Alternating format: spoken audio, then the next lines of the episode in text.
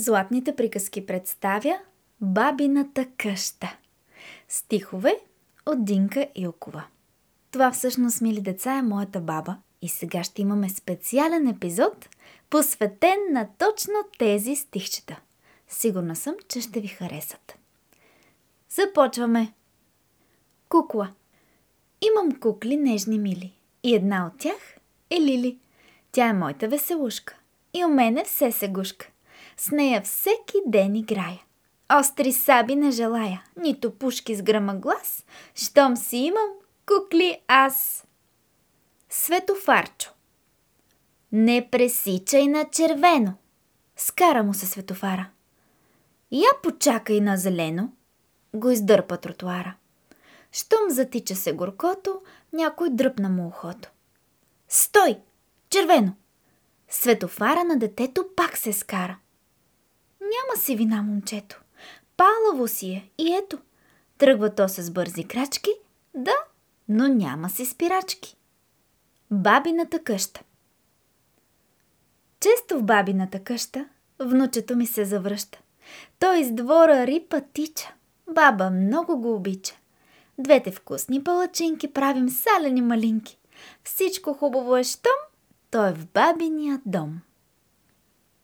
Най-големият юнак. Измазето в късен час, плъх един надигна глас.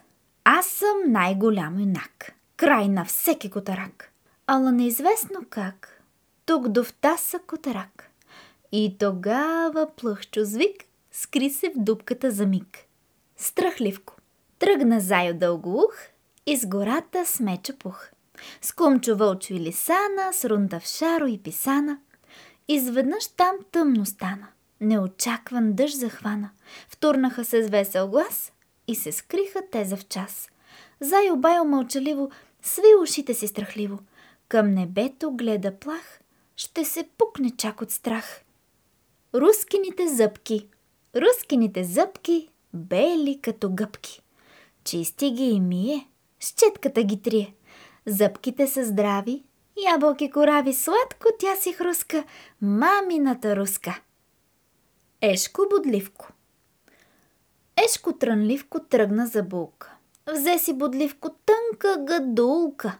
Свири и пее, песен се лее. Жаба, жабурке, стани ми булка. Жаба с кукливка рипна игриво. Раз, два, три, бързо се скри. Тръгна си тежко, ешко с гадулка, върна се бежко, няма си булка. Поуката. Баба на дядо се кара. Дядо бре, глава стара, като бе днес на пазара, защо не купи изварата да направя по пара?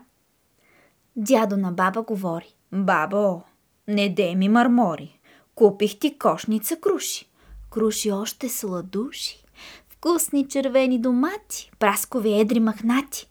Вместо сланина суджуци, ето ти куп зеленчуци. Хапвай си, бабо, с наслада, че да ми бъдеш по-млада. Палавници. Гост очакван пак дойдени, с бял кожух и сур кълпак. Втурнаха се дни студени, понакичени със сняг.